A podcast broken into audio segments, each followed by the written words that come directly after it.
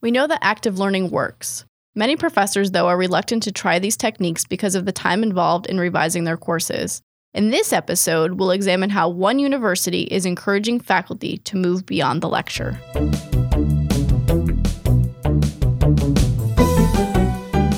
Thanks for joining us for Tea for Teaching, an informal discussion of innovative and effective practices in teaching and learning.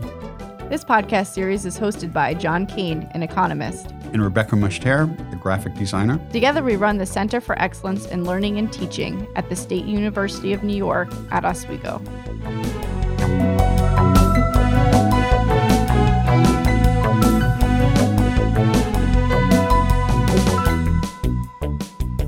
Our guest today is Doug McKee. He will be discussing the Active Learning Initiative at Cornell. Doug is an economist at Cornell and also a co host of the Teach Better podcast, which is one of our favorite podcasts on teaching and learning. Today, our teas are ginger peach white tea. I'll be honest, I can't stand tea. Absurd. it's not that I don't need the caffeine, but my preferred method of caffeine injection is coffee. Yeah, that's a bummer. It's not the coffee podcast. we don't have any coffee right. here. right. Maybe next week I can be on the coffee for teaching podcast. oh, we could have a special episode. Yeah. Oh, a special coffee episode. Yeah. That would kind of. You need guest hosts. Yeah. The Starbucks next door is closed Yeah. for the break, so we're. Anyways, Right. I'm drinking a golden English breakfast. Do you change the teas every single week? We try to. we generally do, but we got a couple hundred of them. But don't you just have a few that you I like have a the favorite. most? Yeah, And don't you just want to drink that one all the time? sometimes. Sometimes we do. I've used the same ones occasionally. The last couple of episodes, I had the ginger peach black tea and the That's his ginger peach favorite. green tea. And Yeah. this is a ginger peach white tea, which I drink later in the day because it has a little less caffeine. Ah. I like the English afternoon tea. I would think in the afternoon you'd want the one with more caffeine. I'm generally better in the afternoons and evenings. I have more trouble getting energetic in the morning. John loves 8 a.m. meetings. Could you describe the active learning initiative at Cornell? How did it originate and how is it working? The first thing I want to say is I'm a relative newcomer to the Active Learning Initiative. I joined Cornell about a year and a half ago, in large part because I was excited about joining the Active Learning Initiative. But it's a project or really a program that started back in 2013.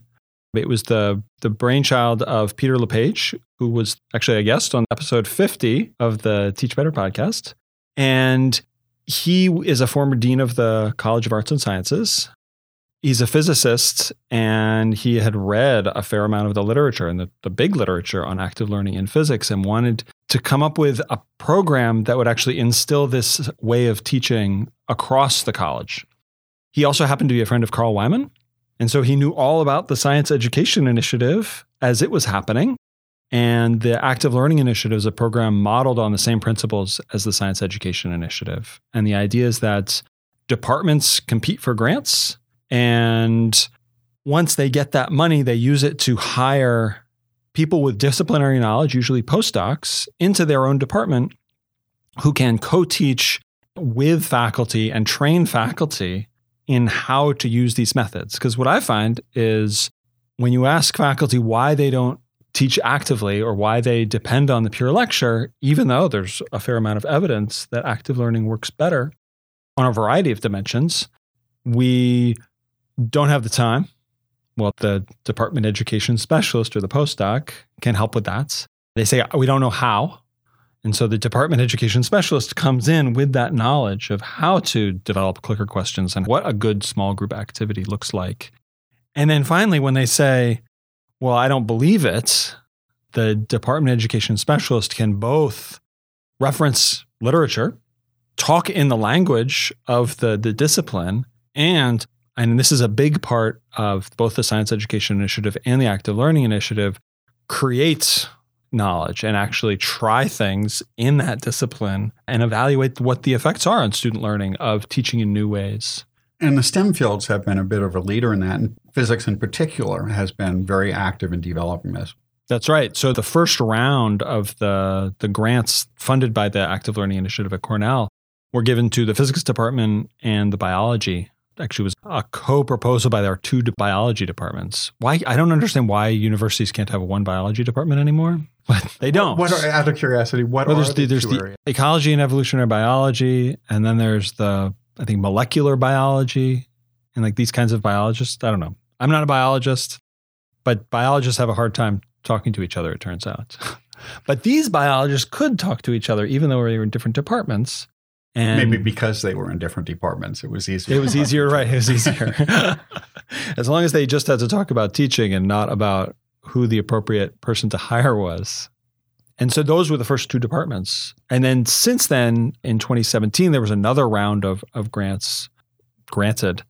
And one of those was economics. And the idea there was to branch out beyond the sciences and the STEM fields into the social sciences and even the humanities. And this was funded by a donation from alumni, right? So the funding comes from an alumnus who had a passion for active learning. I think what happened was he and Peter were at a dinner and Peter was talking about how excited he was about changing how he taught his classes and how he wished that it would happen more often.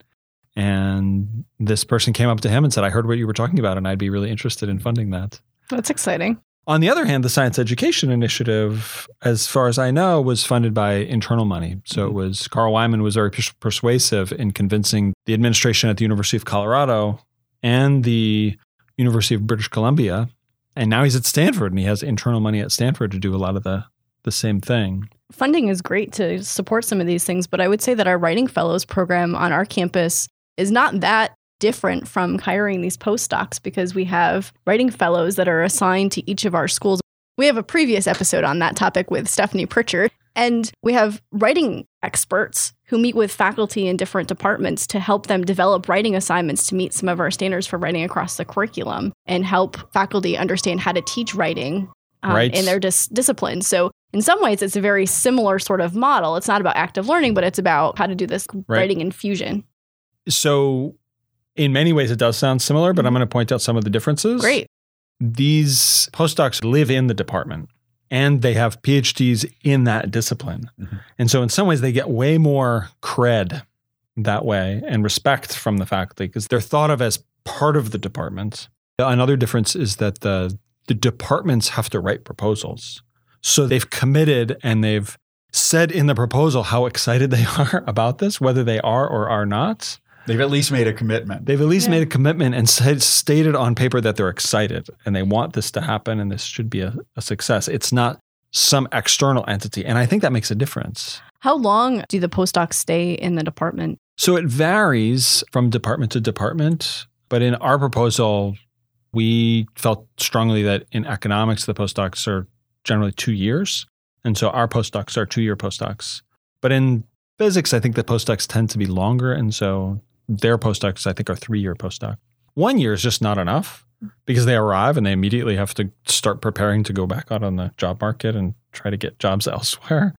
But I think you had mentioned that while they were there for two years, there was going to be a number of postdocs that were staggered over a four year Right. period. So our project is a five year project. And what we're doing is we're hiring four two year postdocs, starting with one in the first year and then every year after that. And so during the middle three years of the program, we'll have two in residence. And then in the first and the last, we'll have one. You mentioned the economics department is one of the recipients of this. How many other departments were there? Five. So the physics department has another Mhm. grant to overhaul how they teach their lab courses. Uh, and this is actually Natasha Holmes, I think, is arguably the world's expert on really modernizing and changing how we teach lab courses, taking them away from following recipes to creating the recipes and answering interesting questions using experiments and creating those experiments. And she recently joined the Cornell faculty. The music department is using a grant from the Active Learning Initiative to integrate active learning into a composition course where students all have keyboards in the classroom and the keyboards act a little bit like music clickers. So the With MIDI controllers, probably. Right. And the, the instructor can then listen and select different things that different students have played and then play them for the whole class. It looks fantastic. Sociology is doing fairly straightforward integration of active learning into their large lecture classes. using group activities and clickers. They're also standardizing and making much more active the discussion sections for those classes. The math department is overhauling their introductory calculus courses. Let's see, that's math, physics, economics, sociology, music, and then the sixth is classics. And classics is creating a brand new course that's not a pure lecture course that has students, I think, doing projects uh, during the semester. And your department is doing how many classes? We are treating or Say that transforming eight classes. Which classes are you doing? So we're basically doing the entire core curriculum or the required courses for the major. It's not exactly that right now. We're really doing seven plus a popular elective course called behavioral economics. And why aren't we doing all eight of our required classes? Well, one of them is a class that we don't actually own, but we're hoping to somehow over the next five years find the money where we can treat that class too, because it would be a shame to just do seven out of eight. How are your faculty in your department responding to the initiative and getting involved? So we have a small core that's very excited, and they'll be involved in the program early on in the first couple years. Then we have another set of faculty that are very excited in theory, as long as it's far enough in the future. And I think we have faculty that are not that excited, but aren't actually being affected by it. And so they've been fairly passive. I've been thrilled not to have anyone in the department that's actively opposed. And so it's been great, actually. And the vast majority of the work happens when a course is actually being transformed. Right now, we're making it very easy on ourselves. The first course that we're transforming is, is one of my own courses. Which makes it easier. Yeah. So we can get the progress, we can just get the whole procedure right, get that stuff in shape as well as we can. So, okay, we're going to do a control course in the fall. We're going to do a treatment course in the spring. So we're going to teach it fairly plain vanilla in the fall, and then we're going to treat it in the spring. We want really good measurements of learning. How do we go about creating those measurements of learning? Because unlike physics, which has like 80 standard concept inventories, economics has one. It's the test of understanding of college economics, and it's pretty good, but it's only for principal courses. And so we have to build from scratch. And so next year, we'll actually be bringing more faculty into the fold. And we've scheduled it such that the faculty we bring in are faculty that are excited about the project. What have you learned from the process so far? Measurement is hard. And it's not even that it's just difficult, it's a lot of work. And so we had a, a meeting with some of the folks in biology and where we talked about what we were doing. And, and he, Ron Warwick Harris said something. He said, It seems like you're spending 90% of your time on measuring and assessing, whereas we spent 90% of our time actually changing the teaching. And I said, That's exactly right. Because we're not changing the teaching yet. And we want to know if, in fact, what we do when we change the teaching works. And so we need really good measures. And so that's where all our investment's been. Now, is that changing? Yes. In two weeks, we start classes up again and we start teaching the transformed class. And so we have actually done a fair bit of work and we have big picture. We know what we're going to do and we're very excited about it. But we have a lot of work to do this spring on actually where we focus on changing the teaching. So are we taking this week by week? Well, it's it's going to be a lot of just in time curriculum development. I'm very familiar with that process. right, right, right. I got to say, like, after a semester of focusing assessment, which has been really fun, we've created what we think could be the start of two standard, like two, we've tripled the number of standard assessments in the field in one semester. I mean, we have work to do still, and we're the only ones using it right now, but that's changing. I am pretty excited to actually change how I teach this class. And we have a lot of ideas about things we can do. You've already been doing a lot of active learning in your classes before. So, what are you going to be doing differently? I divided up into two chunks. So we've got kind of high bang for the buck things, things like two stage exams. One problem that we've had in the past, and I think is a very common problem which is you give an exam, the students take the exam, and then there's a whole bunch they can learn after the exam about the mistakes that they made. And more than half my students don't even come and pick up their exams. They see the number and then they, if it's bad, they get sad. And if it's good, they're like, I'm fine. And neither group is learning from their mistakes. And so what we're doing is we're saying, you're going to take the exam and then you're going to take it again in groups. And then your grade for the exam will be a combination 80% your individual grade and 20% the group grade. And so at that point, you're actually discussing it. It forces students to actually discuss and talk about these problems in another step. And I think that'll make a big difference. We had a podcast episode on that not too long ago. Yes, with uh, Teddy Svoronos, where he's been giving two stage exams for quite a long time at the Kennedy School at Harvard. So listen to that podcast It's if a great you'd like to learn more about that. We'll include sure- a link in the show notes. Another high bang for the buck thing we think is assigning points in their grade to whether or not they participate in answering clicker questions in class. I have been, for my entire teaching career, adamantly opposed to giving points for class participation. I've always felt that it cheapens it. And I want students to be there and participate because it improves learning, not because they're getting points toward their grade. And over the summer, I was convinced that that is actually the wrong attitude. Students look at how you assign points for their final grade as a signal It of is how important or things what you are, value. what you of value. what I value. And so if I say there's no points for showing up at class and it's not required, then they'll be like, oh, he doesn't think it's important. And I can say it's really important over and over. And it doesn't have nearly the Well, and clicker questions offer some other things. It gives you some feedback too, right. in addition to other things, because if one person asks a question or answers a question or raises a point, you know how that person responds or how they understand the concept. But right. with clickers, you can get a feel for how all of your students are Right. doing, and you can adjust what you're doing in class to compensate for that somewhat. So there's some good merits for clickers, whether they're graded or not. Right. But you're not going to get anything out of the clickers if the students aren't in the classroom. Right.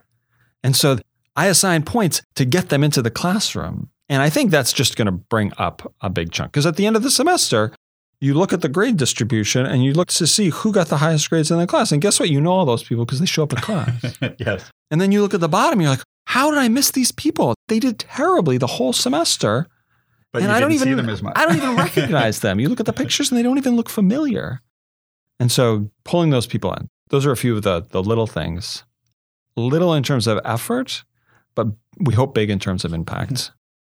But the class has clicker questions. The class already has, I do short lectures and they do problems to practice. And so, where we're hoping to really gain in the spring is by adding something called invention activities. And so these are an idea that Dan Schwartz and his students have been writing papers about for a little while. And so probably the easiest thing to read if you're interested in invention activities is the J chapter for just in time telling in Dan Schwartz's and co-authors book called The ABCs of Learning, which is an amazing book. I highly recommend it. If you read any book on teaching at all, ABCs of Learning is a, is a great one in terms of telling you practical things you can do and giving you the evidence. And Dan Schwartz does great work. And so the idea is, in a nutshell, let students grapple with a problem before you actually teach them the solution because it primes their brain. It sets up those knowledge structures that you can then hang the expert methods on. So it activates prior knowledge. And Exactly. gets them ready to form. More it even cre- it creates prior knowledge. Mm-hmm. And so he has these two papers. One is called A Time for Telling, and the other is called Inventing to Prepare for Future Learning, where he does these really amazing experiments. The one that I really like in Time for Telling is about a case where he has these three groups, and one of the groups he gives a bunch of data on classic psychology experiments and just has them graph it and talk about it and try, try to figure out why the patterns are there. And then he explains what we actually learn from these psychology experiments. And then they play around with it. And then he gives them a test where they have to predict what the outcome would be of some new psychology experiments. That's group A, and they do great. But then group B, he skips that first stage and instead they read a chapter about what we can learn from these psychology experiments and they summarize it, which doesn't sound so bad. And then he gives the lecture and they do far worse. And so I'm really hoping that we can get a big bang from these priming activities. And I think this class, it's a second semester class on statistical methods for economists, also known as econometrics. Because God forbid economists use a word that other people already know. but there's a whole bunch of methods there. And so I look at that class as a really great match for this method where I can show them data and put them in a situation where a new method would be really valuable and the old methods work poorly and have them play around with it and then teach them the method. Sounds really promising. I think it'll be super fun we just did a reading group here on small teaching, and one of the chapters in that that people were pretty excited about was on prediction. And exactly. it summarized a lot of the research on that, which is another good reference in addition to what you just mentioned, right. to see a summary of the, the literature on that. And it, it sounds like it's quite effective in a wide variety of studies now. I mean, I do think you have to be careful with students in explaining why you're doing it up front. Mm-hmm. I think it can be very frustrating to give students problems that you know they're going to fail at. Students don't like failing. No. But the research shows that when they have wrong predictions, they actually have larger learning gains right. as a result of that right. prediction activity. Right. And as long as you they know that, and as long as it's lower no stakes in the predictions, right. it shouldn't harm them. But it doesn't feel as good. So there's a metacognitive issue there. Well, I try to model making lots of mistakes in the classroom. I do that too, but I've never called it a strategy. But right, exactly. I think students respond really well to seeing their faculty be vulnerable and human. And no, I agree. You know, we all make mistakes, and I think you're right that students are they're afraid to fail, and they're right. afraid to be wrong. So having an environment that's set up that it feels safe to make those mistakes right. and then get better, and that right. the goal is to get better, really sets up an atmosphere that really supports learning because everyone feels safe about learning. And I think that that's not always the way that students think about learning. Not at all. Not at all. They think if I get the answer right, I've learned. And if I get the answer wrong, I haven't. And it's actually the opposite. If you get the answer right, you haven't learned it. Like you knew it. Yeah. if you get the answer wrong, oh my God, there's an opportunity to learn something. And it's hard to convince them of that sometimes. It is. But. It is. I tell them, I want you to get things wrong because if you just get everything right, you're wasting your then time. I'm wasting my time here. I don't I even have to be here. Yeah. So, can I circle back to something that sure. we talked about earlier? I heard you use the word fun and assessment in the same sentence, which is not a common juxtaposition. Exactly. I was hoping that you could talk a little bit more about what was fun about the oh kind of God, assessment and development. Yes. So, first of all, I admit that I like writing tests. I think it's really fun to come up with new scenarios that get at concepts that I've taught before. And so I can take knowledge in some completely different area and then frame it. So I remember one time I had to give a makeup exam, but I didn't really want to write a whole makeup exam. And so all I did was change the wording. So a question about hospitals became a question about pet stores, and a question about restaurants became a question about something completely different. But the methods were all identical. And so that, I think that's kind of fun. But most people wouldn't think that's fun. So the part of the process that we used that I think more people would find fun than that was a key part, and it was something that Carl Wieman and Wendy Adams uh, call think alouds, where we draft the assessments and we bring a student in and we have them do it. So these assessments are 20 to 25 multiple choice questions. And if all you see are the sequence of multiple choice answers, it's hard to tell what's going on in a student's head. Okay. And so what we do is we say, sit down and we say, vocalize everything you're thinking as you take this. And we don't say anything. We don't say, no, don't explain what you're doing because that changes how you actually answer it. Just vocalize what you're doing as if you're taking it.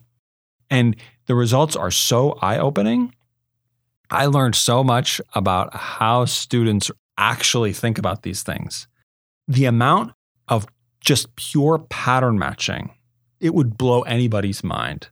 They say things like, You're asking about a confidence interval. Well, I remember that confidence intervals had something to do with standard errors. And so I'm going to choose the answer that says something about a standard error. It's kind of frightening to be honest. And then pretty often you ask a question where you say, you show them a picture and then you ask a question that's related to the picture and they ignore the picture. They don't even look at the picture. You're like, okay, that's not good. and so we did five of these during the fall with this the big assessment of learning that we wanted to use both in the fall and in the spring. So then the control course in the fall and the treatment course in the spring. And we're going to compare results. And each time we did these think alouds, we would have like 10 changes. We would add options because we'd find out that students, it was really common to make this one kind of mistake that we hadn't foreseen and get an answer that wasn't one of the choices. Sometimes they would pick the right answer for a completely wrong reason. Like, oh, well, it's always the one that's a yes. I'm like, oh, well, maybe we should make the right answer the one with the no. So, to develop assessments or concept tests, it's really helpful to know the common misperceptions so that you Absolutely. can break them down. Absolutely. What I'm hearing is what we call in design a user test. So Right. you've designed something and now you're testing it out on a test audience and making revisions. And no one does that. Yeah, it's kind of interesting, right? Like we don't think of students as being users of a class, but essentially they are. Right. When we teach, usually we have so little insight into what's actually going on in students' heads. And I think in a pure lecture, it's the extreme case. You get zero insight because you teach and they listen. And the only time you ever see what they're learning is when you see their test results or what they've written. And so, a big part of why clickers are useful is not only because it activates their brains and they're practicing things, but the feedback it gives the faculty. And so doing these think alouds, it's like an extreme version of insight into what students are actually thinking. How do you recruit these students for the think alouds? What we did is we got the rosters from the previous year, students who had taken the class, and we invited a broad range. So we didn't just get the A students, we got the A students, the A minus students, the B students, even a couple C students. And then I think we paid them $20 each. But you pay them a little bit and they Mhm. show up. That's great. Yeah. Yeah, yeah, yeah. Have you thought about using the think aloud method at all as part of your class? I'm almost wondering if there's a way to kind of integrate that more into That's probably really not a large class, but a smaller class. I think when you give students kind of meaty problems to do in class and they're working on them in small groups, you can go around and you can just listen. So there are these incredible transcripts of what students said to each other during the invention activities in the Inventing to Prepare for Future Learning paper. So the subjects were ninth grade statistics students. But it's remarkable just how similar teaching is. There's a lot more in common across grade levels than there is different. I mean, there are differences. Third graders are not exactly the same. My classes look far more like a good third grade class than they do a pure lecture class. It makes a lot of sense, right? Right, like, I mean, right. active learning works, and they figured Right. that out in elementary school. Right. Can we please not forget that? Another way of getting the same sort of thing was suggested by Eric Mazur when he was here during a visit, and I'm sure he's mentioned this in other places as well. When he develops clicker quizzes, he tries to aim for about half of the students getting them correct and the other half wrong, so that you've got a good base when he does the pure instruction component of it. What he does to develop the questions is pose a question and leave free response questions, and he'll just let students write their responses. And then he'll use that to pick the most common misconceptions that he'll build into the clicker questions which gives you a little more scale, but not quite as much information as a think aloud, perhaps. and the idea is that you're iteratively refining your class semester over semester. Mhm. I wish that that was a more common attitude toward teaching. But what I find is I meet a lot of faculty that they develop the class, they fix the things that are obviously broken, and then it's done. And then they come in, they give their lecture, they walk out, and there's very little investment after the fact. We're creatures of habit. Right? We tend to resist change. That's one of the things behavioral economics does tell us. I was going to say that classical economics tells us that people respond to incentives. Right. You're above, above the bar, like you've responded to all the incentives that are all the professional incentives that are there. As a designer, I just can't help myself redesigning and redesigning and redesigning. It's like never done. I'm never satisfied with where my course goes, and I keep wanting to make Me it too. better. Me too. Yeah. But that's why you two run a teaching center and have a teaching podcast. You're not the problem. well, my students might disagree at times, but, but that's another issue. So, are the other departments involved doing as much with the assessment component, or is this something that you're perhaps focusing on a bit more? Or is I that built into all of it? No, I would say I believe no. It's kind of a pet issue of mine. Like I think assessment's super important. I think math is leaning on existing assessments, which is fine. For departments or for majors where you have existing assessments that Right. work well, but as you mentioned, Then we you don't just have to. the micro and macro two That's all we have. I mean, you have something. We have There's something. We use it. here. There's nothing in my field. So in sociology, there's nothing also. And so sociology has actually been investing in assessments there. It's tough. It's tough. Sociologists are are allergic to multiple choice. And so they will never use multiple choice. And I'd like to see a, a graphic design assessment that's multiple choice. I made one. So it's hard though. so Natasha Holmes and I have this ongoing back and forth where I say, here's something that's tough to teach and evaluate with multiple choice. And she says, no, you could do it. And the line moves. So we agree that there are plenty of things that can't. We agree on a lot that can. And we agree that fluency in playing the piano, you can't. Right. But where the line is in between, we go really back and forth. And I find that over time, I believe more and more can. I think there's a lot of conceptual things that you can test that way, right? Right. And, and measure certain kinds of understanding, Right. but maybe not always. You can't do a practical application with the multiple choice, Right. Like in graphic design, for example. right. So not everything, but a lot. Yeah. But you could a devise, surprising as, as you amount. talked about in an earlier meeting today, you could use rubrics for those areas. Right. Right. We had a number of faculty a few years ago who were new faculty in creative fields, and they were very concerned about how to evaluate creative work. So we put together a panel of people from art, from music, from screenwriting, from playwright, and from creative writing. And what was remarkable is they all said exactly the same things that they use rubrics very heavily. That while people perceive this as creative work, there's very specific things that they're looking for in the writing. And as long as they develop good rubrics that capture what they're looking for, it lets students know what they should be striving for, what they view as important, just as you said.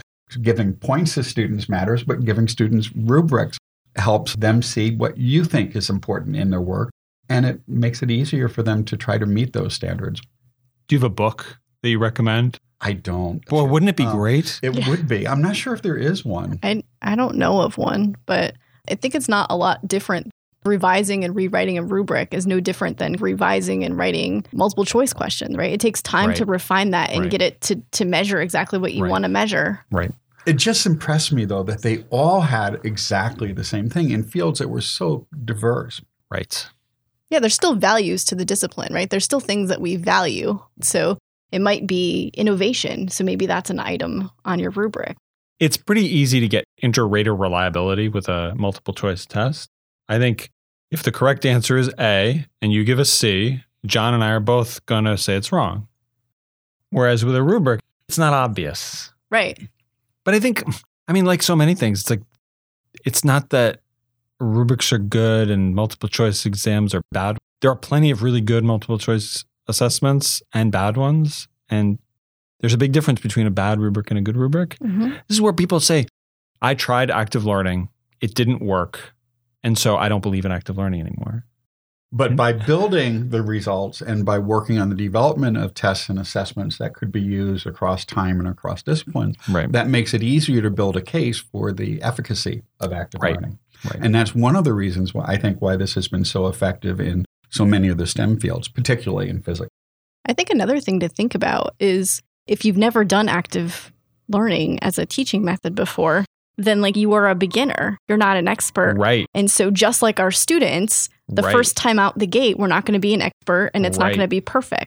So we have to be vulnerable as learners as well. And so I think sometimes reminding folks that wait a second, right now you're a learner and it's okay. Right. It's okay not to be perfect and it's okay that it failed. We can learn a lot from it. Right. Can be really useful. Right. Boy, that attitude, I wish it was more common.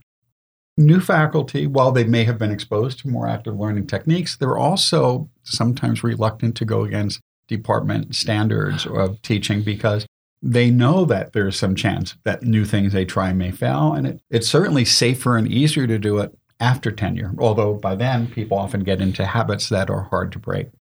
So, a strategy that my department is planning to apply and their current chair is highly supportive of is bringing brand new faculty into the active learning initiative right away. And so giving them classes that have already been transformed. So it becomes the new norm. So it's not that you're taking a risk by trying these new things. And if it doesn't work, the rest of the faculty are going to shake their head. It's this is how you're supposed to do it. Yes, having that as a prepackaged exactly. method of teaching certainly would make it easier to disseminate that That's and to the hope. continue that. Excellent. And they also won't have the, I guess, the institutional power to fight against it as hard as an established faculty That's member. true. Yeah.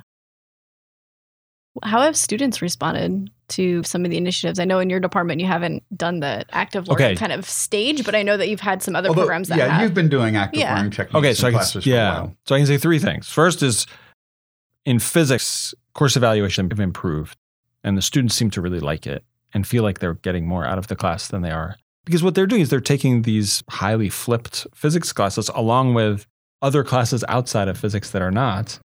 And so they see the contrasts.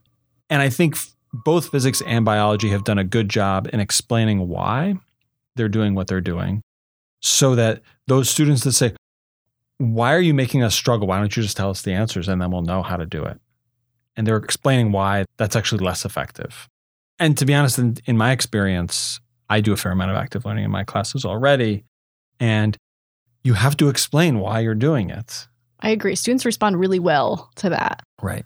Or much better in any case. They still sometimes resist because one of the problems with a lot of the approaches is that they don't get as much positive feedback right away Right. because they do make mistakes and fail, and that doesn't feel quite as good as Right. doing well on the one or two or three exams that they might have happened to have had otherwise after cramming the night before. In all three cases, I think explaining what you're doing and why uh, before you actually do it is pretty effective. And again, you're always going to have these students that fight against it. They've succeeded their whole, and it's usually the top. And it's those students that have succeeded in memorizing and taking notes and doing well on exams their whole life. And now you're teaching them in this new way and it's harder. They're going to resist. Not that surprising. But it can work the other way too, that the students who find that it's more helpful to go through active learning techniques might encourage other faculty perhaps to adopt That's it. that's the hope. And I think the great majority, I think, get a pretty have a pretty positive experience. And even more by the end of the semester, I think most of the students are kind of bought in. If it's done well. I mean, I'm not going to say that every single class that did active learning, the students loved it. Because there's some crappy active learning classes out there. I knew someone, they decided to flip their class and they admitted all of this. Like I heard this from them, not their students. They said, I turned all my lectures into videos and it was great. And I really invested in the videos. And then we would show up to class and I'd be like, okay. And I had no idea what to do in the class. Like they hadn't invested in the class part. Right. And that's the big part of and that's the active learning. That's, That's the active hard part. part. work. That's Right. Right. They that was a don't need bad to active learning class. In most disciplines, you don't need to create videos. There's a lot of them out there already on YouTube. There are a Uh, lot. the real work needs to be on what you're going to do in class to give you the most value added there. That's right. That's right.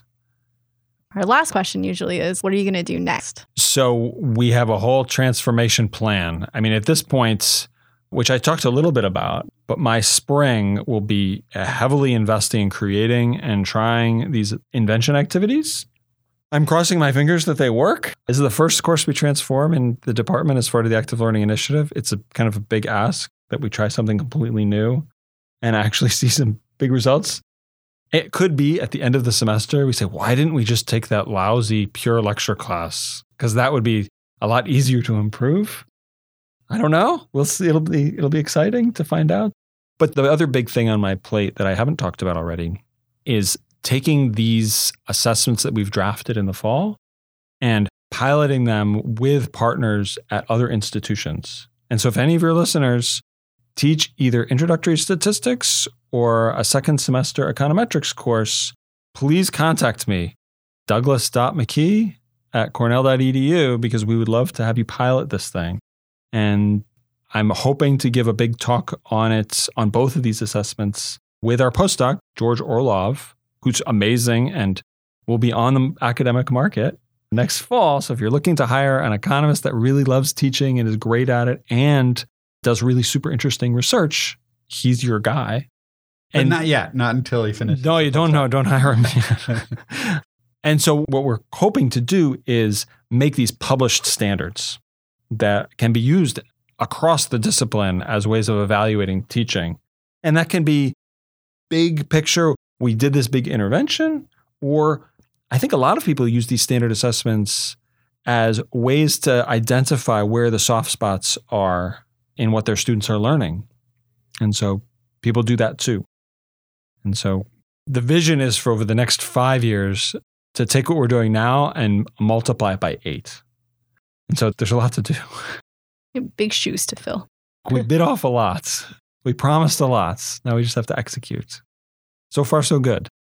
I can't wait to hear about the results and hopefully we have follow up and find out what happened. We've submitted an abstract to the conference on teaching and research in economic education, which will be this June, where we report on the results of the transformed class.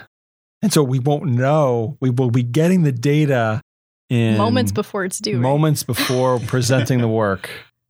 Hopefully, we'll have a lot of incentive to put that together. Great. Excellent. Oh, thank you both. Yeah, thank, well, thank you. you. This was fascinating. Thank you for coming down here or coming up here as we go. yeah, we've really enjoyed your visit. It's been a lot of fun. You guys are doing great work here. And we really enjoy your podcast. Thank, thank you. you. More podcasts.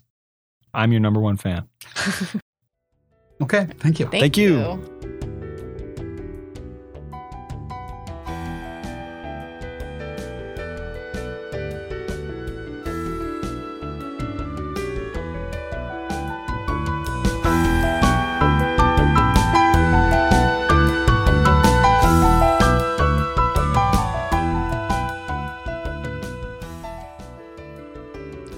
If you've enjoyed this podcast, please subscribe and leave a review on iTunes or your favorite podcast service. To continue the conversation, join us on our Tea for Teaching Facebook page. You can find show notes, transcripts, and other materials on teaforteaching.com. Music by Michael Gary Brewer.